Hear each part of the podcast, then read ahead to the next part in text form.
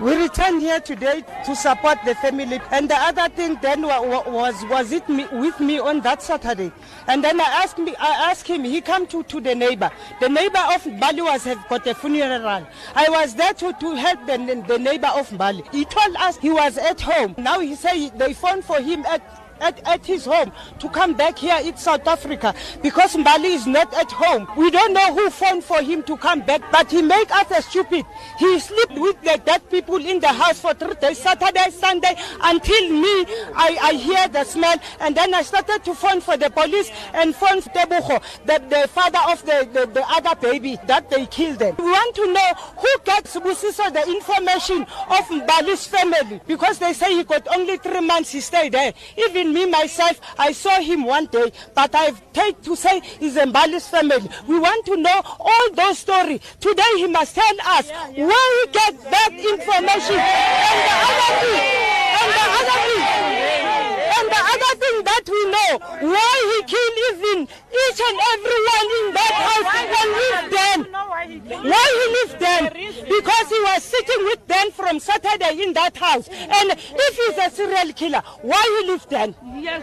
So Dan is applying for bail. How do you feel about that? No bail for the Dan. No bail for the Dan. Oh, the reason why I say no bail for the Dan because he got lot of names. Are you understand what I say? You want the person who got two names, home name and the, the, the English name, not 20 names. And then when he get the pay, why she is going to stay? Because he made me a fool. And those were the neighbors of uh, the murdered family in Vlakfontein. The sister of one of the deceased has also spoken out. I want them to be sentenced. I don't know why Sbusiso killed all of them. We want him to tell us as a family. Why he had to kill everyone, including defenseless children. He strangled those babies and left them with their tongues sticking out. I want both him and Dan, who I found in the house and asked where my sisters were, and he told me they had gone home. I then asked Dan what the foul smell coming from the bedroom was. The community then told Dan to leave. But before that, he broke into the shack at the back of the home where we kept tools. That's when we discovered more remains. Sbusiso by this time had already fled. I'm looking for this young man, Sbusiso. What he did is despicable and heartbreaking. And that was a sister of the deceased. And joining us on the line now uh, with the latest on the story is our reporter, Gillian Pillay. Gillian, good afternoon. Now, there seems to be a lot of interest in this story. Would you say the initial shock is over? And how are people actually reacting at this stage? You know, Sakina, re, listening to um, Mingi Koza, the sister, to the homeowner in Bali, listening to how she spoke out from the depths of her heart to um, to the man known to her as Sisu Koza. It is it is very difficult. If it's difficult for me as a journalist who wasn't related to these relatives, I can only imagine how hard it must be for those relatives to sit in that gallery a few feet away from these men who were very familiar to them, who were like relatives to them, um, being accused of these heinous crimes. Um, I, I, I don't think even, I don't think they've come to terms with what had happened. And I think every time they return to court, Sakina, uh, it opens up that very day, that wound when they discovered those bodies. It takes them back to the mortuary. You heard quite graphically there, kids were strangled, their tongues hanging out. Um, and all of this, I think when they return to court, all of this, it's a replay in their minds, and that's why it's so difficult for them to put this behind them, but more so in the dramatic turn of events that we saw playing out in court today. Last week, um, Sibusiso, now known as Ernest Mabaso, he abandoned his bid to, to apply for bail. And he, through his legal counsel, has now indicated that he will will now apply for bail next week. Khupe, um, who is the second accused, he has appointed a private attorney. So all of that has basically thrown a spanner into what was supposed to be um, a bail application for accused number two. So they'll, these new legal, the new legal counsel will have to familiarize themselves and prepare themselves for a dual bail application that's happening next Tuesday. But to answer your question, Sakina, I don't think the family has come to terms with with this gruesome, really brutal way that the family members have died.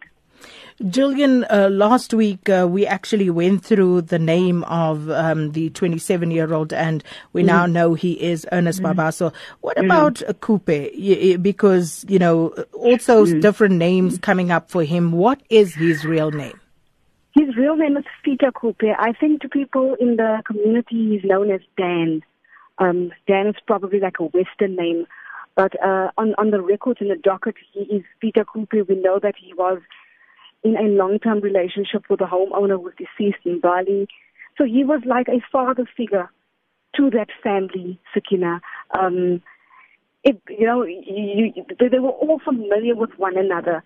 And investigations, we understand, could prove a link between Mabaso and Khupe. Uh, but according to documentation, he is a Mozambican national. He has been in a 15 year relationship with the homeowner who's deceased. And um, his correct name, according to records, is Sita Khupe. And uh, Gillian, uh, there were also reports uh, that the two uh, suspects had been fighting amongst themselves. The mm. older suspect claiming the younger mm. was trying to kill him. Can you tell us more about that, please? What, what, what did emerge also from court today, Sakina, was the first accused, Ernest Mabaso, speaking through his legal counsel, telling court that he fears now for his life because uh, he, these are all claims that um, Khupe has been threatening him.